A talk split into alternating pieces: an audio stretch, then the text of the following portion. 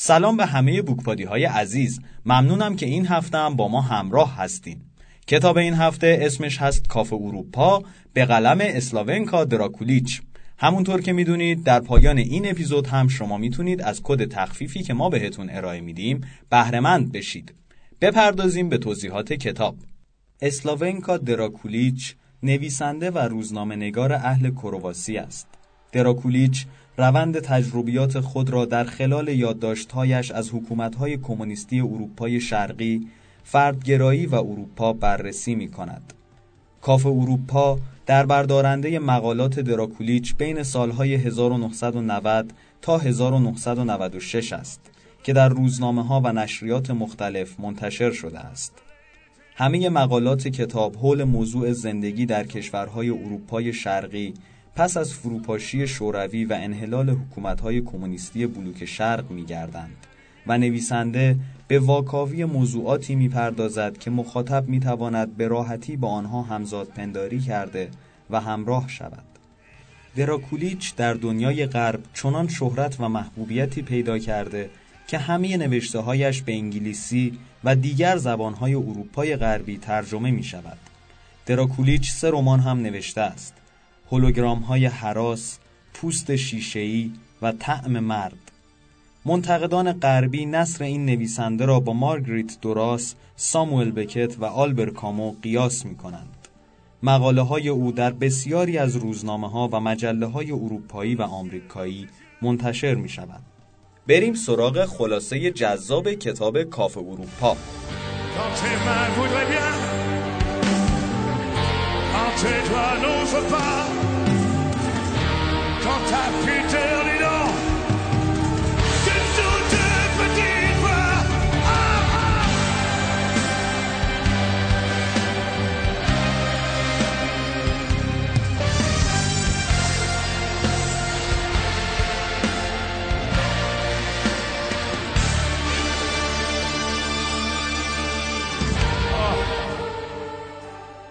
کاف اروپا مقدمه اول شخص مفرد یادداشت های این کتاب بین سالهای 1992 تا 1996 نوشته شدند.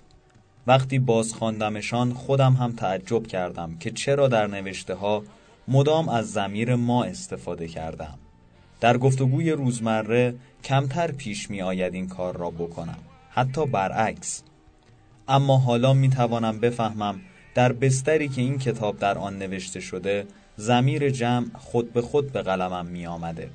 اما به هر رو کنار آمدن با آن برایم آسان نیست چرا این زمیر خود به خود در ذهنم شکل می گیرد؟ مگر من نماینده چیزی یا کسی یک گروه، یک حزب یا یک دولت هستم؟ نه، نیستم آیا منصوب کسی هستم؟ تا جایی که خودم می‌دانم نه آیا به یقین می‌دانم که آن بقیه با من هم فکرند و بی اختیار با آنها همزاد پنداری می کنم بیان که از نزدیک بشناسمشان. باز هم نه. خب پس این زمیر اول شخص جمع از کجا می آید و منظور از این ما چه کسانی هستند؟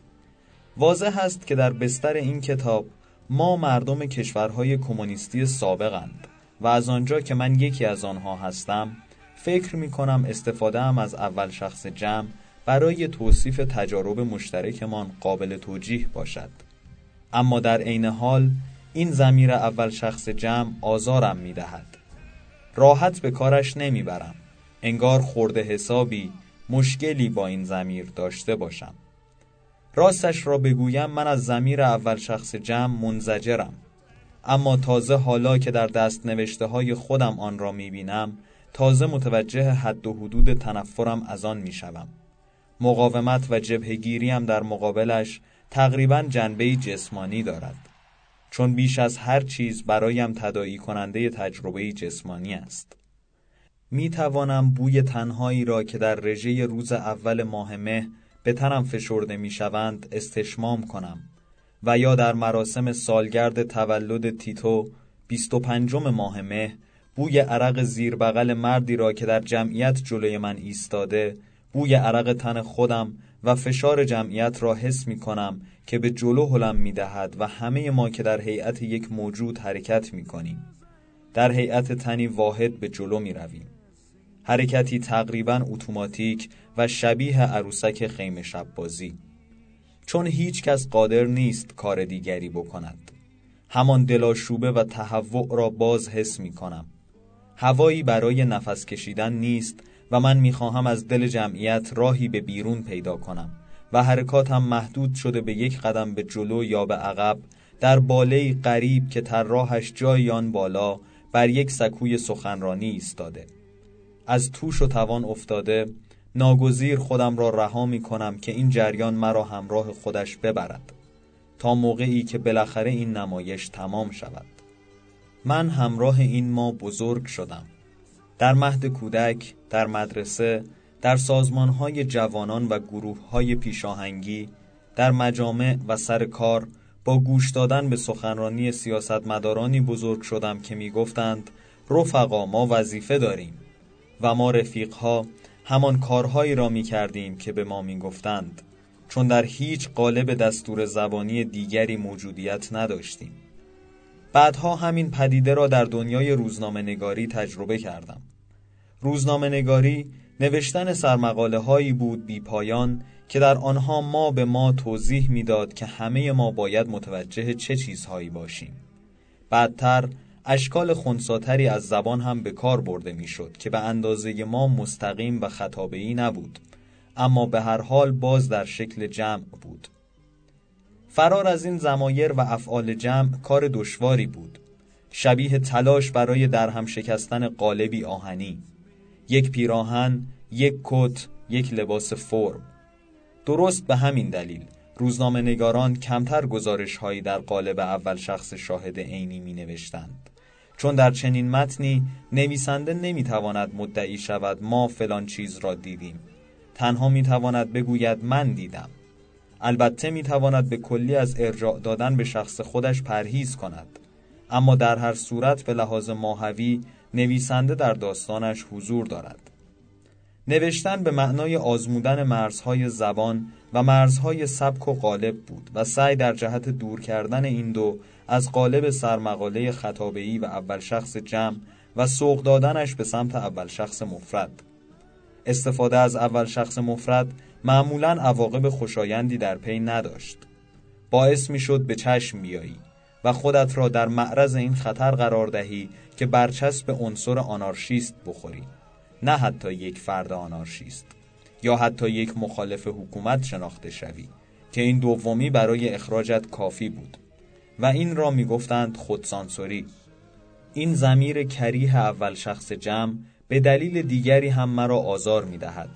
چون از نزدیک و دست اول شاهد بودم که تا چه حد می تواند خطرناک باشد و چه آسان می تواند به امراض کشنده ناسیونالیسم و جنگ منجر شود جنگ در منطقه بالکان حاصل همان ما است حاصل همان توده 20 میلیونی عظیمی که موج موج به جلو و عقب تاب میخوردند و سرآخر از پی رهبرانشان به سوی جنون همگیر جنگ کشانده شدند.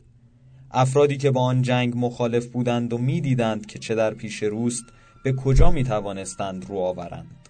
به کدام نهاد یا سازمان؟ هیچ سازماندهی و ساختار بدیلی در کار نبود. شهروند در مقام یک فرد هیچ مجالی برای رساندن اعتراضش به گوش کسی بیان اعتقادش و یا حتی حرف زدن از حراسهایش نداشت. تنها یک راه پیش رویش بود. ترک کشور کاری که بسیاری از مردم کردند. آنهایی که در گفتارشان به جای ما از من استفاده می کردند چاره جز فرار نداشتند. این تفاوت مرگبار در دستور زبان بود که آنها را از باقی هموطنانشان جدا می کرد. در ادامه این ما سبب شد هیچ نوع اجتماع مدنی شکل نگیرد. و همان اندک جوامعی را هم که در شکل گروه های کوچک جدا افتاده و به حاشیه رانده شده وجود داشت فرایند همگنسازی ملی بلعید فرایندی که نه جایی برای تفاوتها و نه مجالی برای فردگرایی باقی میگذاشت از آنجا که در حکومت کمونیستی فردگرایی مجازاتهایی در پی افرادی که علیه جنگ یا علیه ناسیونالیسم لب به سخن میگوشودند خائن شناخته می شدند. فردی که از یک جامعه توتالیتر بیرون می آید چگونه می تواند مسئولیت پذیری، فردیت و ابتکار عمل را بیاموزد؟ با نگفتن اما این راه با گفتن من شروع می شود با اندیشیدن در قالب من و عمل کردن به من هم در محیط خصوصی و هم در ملع عام. فردیت اول شخص مفرد در دوره حکومت کمونیسم هم همیشه زنده بود. فقط از زندگی عمومی و سیاسی تبعید شده بود و در محیط خصوصی زنده نگه داشته می‌شد. بدین ترتیب تزویر موهشی که ما یاد گرفتیم با آن زندگی کنیم تا زنده بمانیم امروز پس لرزه هایش را نشان می دهد. برقرار کردن پیوندی میان من خصوصی و عمومی بسیار دشوار شده است. اینکه آدمها کم کم باور کنند عقیده و ابتکار عمل فردی و رأی افراد می تواند تغییری ایجاد کند. خطر عقب نشستن و پناه بردن شهروندان به یک مای ناشناس و امن هنوز هم خطری جدی است. اما امروز رویکردها از کشوری به کشور دیگر تفاوت می کند. با فروپاشی کمونیسم تک تک کشورها کم کم خودشان را از آن موقعیت اشتراکی تعریف شده جدا کردند و بین خودشان و کشورهای همسایه تمایز قائل شدند. بنابراین در کشورهای اروپای شرقی تفاوت بین ما و من بسیار فراتر از تفاوتی صرفا در دستور زبان است. ما به معنی ترس، تسلیم و سر فرود آوردن است.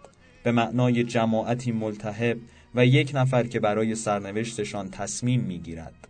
من به عکس یعنی دادن فرصتی به فردیت و دموکراسی. از یک منظر فردگرایی در اروپای شرقی در حال شکوفایی است. البته فعلا این تنها در انباشت افسار گسیخته سرمایه به چشم می آید. شاید فرصتی برای پول درآوردن، فرصتی که این مردم قبلا هرگز نداشتند، واقعا یکی از شرایط بست یافتن و رواج اول شخص مفرد باشد. پس چرا من در این کتاب چنین مکرر از کلمه ما استفاده کردم؟ چون یک مخرج مشترک همچنان میان ما قابل تشخیص است و هنوز ما را به هم متصل می کند. هرچند اغلب برخلاف میل خودمان.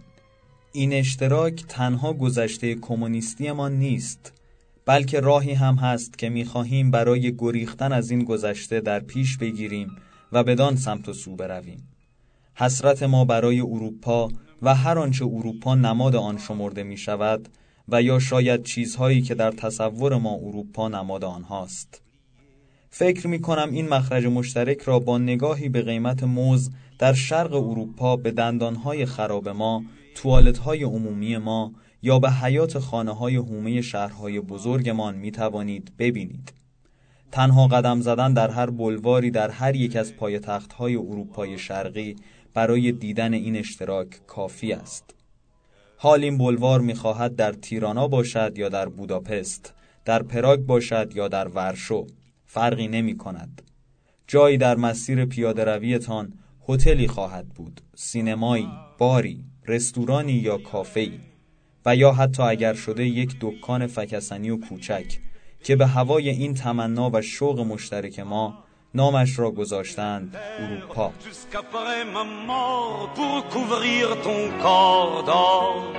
et de lumière. Je ferai un domaine où l'amour sera roi, où l'amour sera loi, où tu seras reine. Ne me quitte pas, ne me quitte pas, ne me quitte pas, Pas.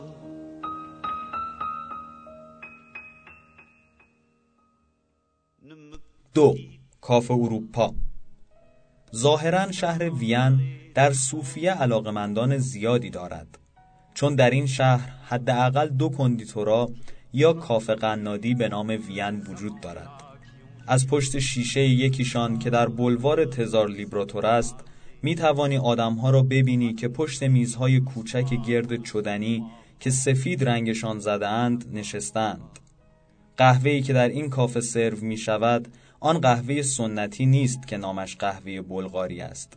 یا ماکادونیای ترک، سربستانی یا یونانی بسته به اینکه کجا می نوشندش دانه های قهوه بلغاری را نرم نرم آسیاب و بعد در ظرف های کوچک برنجی دم می کنند. در این کافه قهوه به شکل دیگری آماده می شود. آن را در فنجان های بزرگ با خامه ای که خوب زده شده سرو می کنند و رویش پودر دارچین یا سس شکلات می ریزند. درست مثل قهوه های وین به علاوه انواع مختلفی از کیک ها و تارت های وینی در یک قفسه شیشه‌ای کنار هم ردیف شدهاند و نور یک چراغ دراز نئونی بر آنها میتابد که رنگ زرد کیک خام وانیلی را سبز می نمایاند و تهرنگ خاکستری محوعی به هلوها و توتفرنگی های روی تارت ها می دهد. این کیک ها عمرن به پای کیک های واقعی وینی نمی رسند.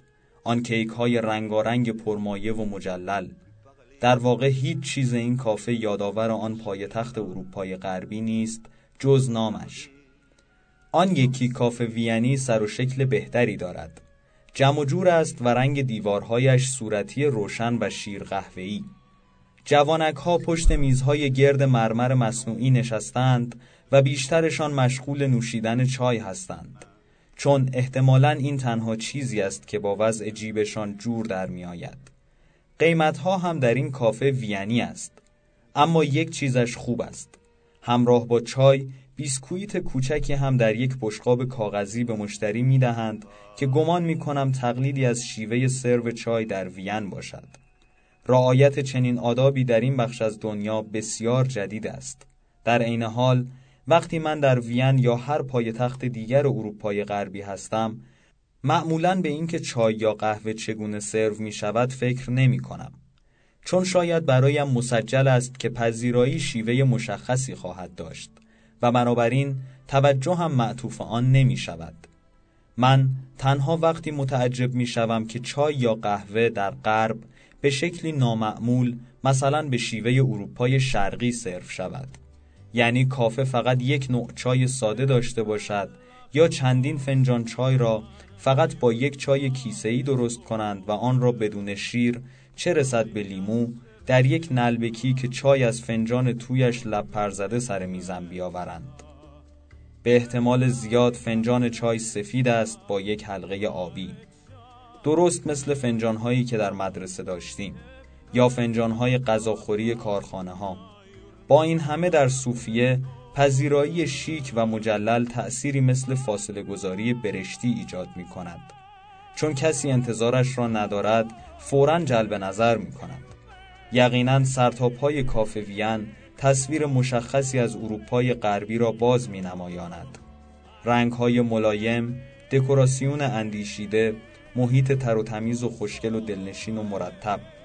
حتی اگر این تصویر بازسازی شده از بیخ و بن با واقعیت نسبتی نداشته باشد. در تیرانا هم این روش بابروز اروپای شرقی مثل بقیه جاها رواج دارد. که تقریبا بر هر کوی و برزن و دکانی نامهای خارجی بگذارند. کاف اروپا که ظاهرا بیشتر از یکی هم هست در مرکز شهر قرار گرفته. این کافه یک جور کیوسک است. یکی از دو هزار سازه شیشه‌ای و فلزی که در عرض دو سال مثل قارش از زمین سبز شدند. در یک روز آفتابی می شود آدم های زیادی را دید که بیرون کافه روی سندلی های پلاستیکی سفید نشستند و اسپرسوی درجه یک می نوشند. ناگزیر فکر می کنم که اگر این سندلی های پلاستیکی در اروپای غربی باشند نشانه بیسلیقگی به حساب می آیند. اما در آلبانی هم شیک و هم شگفتانگیز محسوب می شوند. چون تا همین اواخر چنین لوازمی نه در کشور تولید می شد و نه حتی کسی چنین وسایلی را به چشم دیده بود. بیشتر مشتری ها مردهای جوانی هستند که فرت و فرت سیگار دود می کنند و با صدای بلند به موسیقی راک پر از نعره و فریاد و یا موزیک دیسکو گوش می دهند. تصور کنید دوستی از شما بپرسد کجا می روید و شما جواب بدهید دارم میرم اروپا. به گوش خوش می آید نه؟ آنجا نشستن با شلوار جین سنگشور و موهای افشان باید برای آنها یکی از مهمترین و آشکارترین نشانه های آزادی باشد. بخارست هم از صوفیه یا تیرانا دست کمی ندارد. شهر پر است از مغازه های کوچک خصوصی که ظاهر خیلی چشمگیری دارند و قیمت اجناسشان خیلی گران است. اما اسامی این مغازه ها به وضوح خبر از گرایش به غربی شدن می دهند. حتی اگر مغازه به کوچکی شکافی در دیوار باشد نامش چیزی است در مایه های وست پوینت بر سردر همه اغذیه فروشی ها کلمه سوپرمارکت دیده می شود فارغ از اینکه با توجه به 20 قلم جنسی که مغازه برای فروش دارد به سختی می شود به آن گفت market چه رسد به سوپرمارکت. همان نزدیکی اگر بخواهید می توانید در کافه‌ای با نامی که دیگر از آن غربی تر نمی شود هالیوود با لذت قهوهتان را بنوشید. اگر در هر کدام از بلوارهای اصلی بوداپست گشتی بزنید ناگزیر متوجه خواهید شد که تقریبا تمام مغازه ها متعلق به کمپانی های بزرگ خارجی است. مکدونالد، کوکاکولا، شل و بنتون صرفا چندتایی هستند که شناخته تر شدند پیدا کردن مغازه‌ای در میان این فروشگاه ها که نامش زنگ نامهای مجار را داشته باشد آسان نیست. احساس می کنید که در وین یا پاریس هستید. فقط ساختمان ها کمی در و از آنند که باید سر و وضع آدم ها اندکی متفاوت است اتوبوس ها کمی شلوغترند و هنوز کلی ماشین ترابانت و لادا در خیابان این طرف و آن طرف می روند. سر این یکی حاضرم شرط ببندم که در هیچ کدام از پایتخت های اروپای غربی نمی توانید از مغازه‌ای با نامی شبیه شیرینی سرای همینگوی شیرینی بخرید. صاحب این شیرینی فروشی احتمالا از دوستداران این نویسنده است. شاید هم اصلا نمی‌داند همینگوی نام یک نویسنده است و فقط این اسم به گوشش غربی و خوشاهنگ آمده است. در پراگ، زاگرب، براتیسلاوا یا لیوبلیانا و باقی شهرها و شهرستانها حتی روستاهای اروپای شرقی می توانید در مکانهایی بخورید، بنوشید، بخوابید، بخرید و سر خودتان را گرم کنید که نامهای غربی اروپایی و البته کمتر از آن نامهای آمریکایی دارند. بونژور، تارگت، فور روزز، لیدی، دی اند این پدیده چنان همهگیر است که در کشورهای سخت ناسیونالیستی مثل کرواسی به همین زودی صداهایی در اعتراض به آن بلند شده. روزنامه نگاری در پورتیراش ترین روزنامه صبح کرواسی نگرانی جدیش را در این مورد ابراز می دارد و می نویسد گردشگرانی که از زاگرب دیدن می کنند قاعدتا سردرگم می شوند و خیال می کنند اشتباها به انگلستان آمدند. پین استدلال می شد خندید اگر موضوع بحثی جدی در مجلس کرواسی همین نمی بود. مجلسی که در آن یک نماینده پیشنهاد تصویب قانونی را داده است که تمامی شرکت ها را ملزم کند از نامهای کروات استفاده کنند. اما روشن است چیزی که آن روزنامه نگار درک نکرده این است که علت انتخاب نامهای غربی دقیقا همان چیزی است که او را به اعتراض واداشته. ایجاد این احساس که شما در غرب هستید. هیچ ایدئولوژی ناسیونالیستی نمی‌تواند بر شوق و ذوق ملت برای اثبات اینکه کرواسی و زاگرب هم جزو غرب محسوب می‌شوند مهر بطلان بزند. حتی با تصویب چنین قانون پوچی. در ظاهر این حرکت مردم صرفا حیله‌ای به نظر می رسد برای جلب مشتری. اما این موضوع معنای عمیقتری دارد و نشان می دهد مردم در این کشورها چه تصویری از خودشان دارند. یا بهتر بگویم دلشان می‌خواهد چه شکلی باشند. این روزها در سرتاسر سر اروپای شرقی انقلاب دیگر به معنی ترویج دموکراسی یا دستیابی به اقتصاد بازار آزاد نیست. این اتفاقها افتادند ممکن است نتیجه آنی نباشد که انتظار می رفت. اما به هر حال این اهداف متحقق شدند. امروز انقلاب را می توان در چیزهای کوچک روزمره پیدا کرد. در صداها، قیافه ها و تصاویر. اسامی خارجی اشکال موجز درخشانی هستند برای رساندن پیام این انقلاب. صرفاً با استفاده از چنین نامهایی نه تنها یک تصویر می سازید بلکه یک نظام کامل ارزشی را هم به نمایش می‌گذارید. این اسامی حسرتی را هم برملا می سازند اتشی برای تعلق پیدا کردن به یک تصور پیش ساخته از اروپای غربی. در عین حال آنها نقش یک جور حائل و حفاظ را هم بازی می کنند چون نشانه تلاشی هستند برای انکار آن اروپای شرقی کمونیستی قدیم. در حقیقت هر قدر هم این نشانه ها فراوان باشند که فریاد می‌زنند و تاکید می کنند که اینجا بیشک دیگر آن اروپای شرقی فقیر، بدوی، کمونیستی و شرقی عقب مانده نیست برای ملت باز هم کم است. نمی بینید که ما هم جزوی از غربیم و تنها فرقمان این است که نیم قرن در تبعید به سر برده ایم؟ اگر از کودکی که سوار یک دسته جارو شده بپرسید چه می کند بیدرنگ جواب خواهد داد دارم اسب سواری می کنم برای کودک آن تکه چوب واقعا اسب است. انگار اگر چیزی را به نام دیگری بخوانی کافی است که آن چیز بدل به همان چیزی شود که می‌خواهی. با در اختیار گرفتن قدرتی خداگونه وهمی از یک بهشت فوری خلق می‌کنی. و هنوز هیچ کس به این اروپای شرقی شیرخواره نگفته است که یک تکه چوب اسب نیست.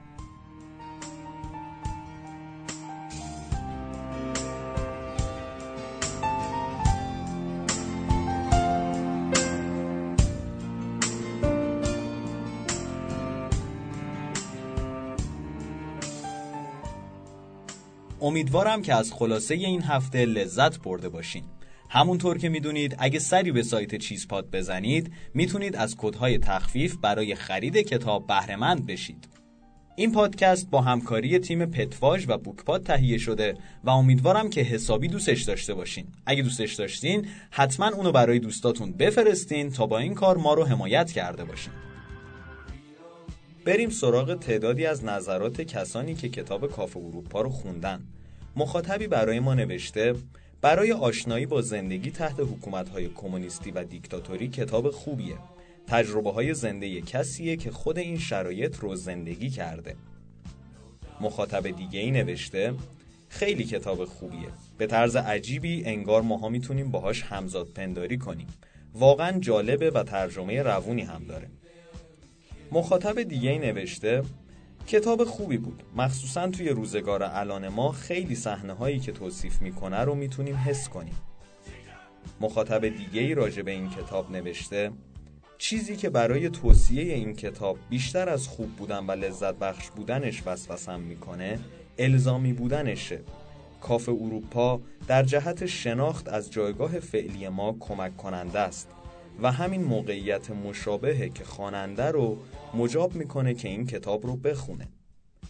و مخاطب دیگه ای نوشته کتاب بسیار ارزشمندیه دارای نگاهی عمیق و انسانی.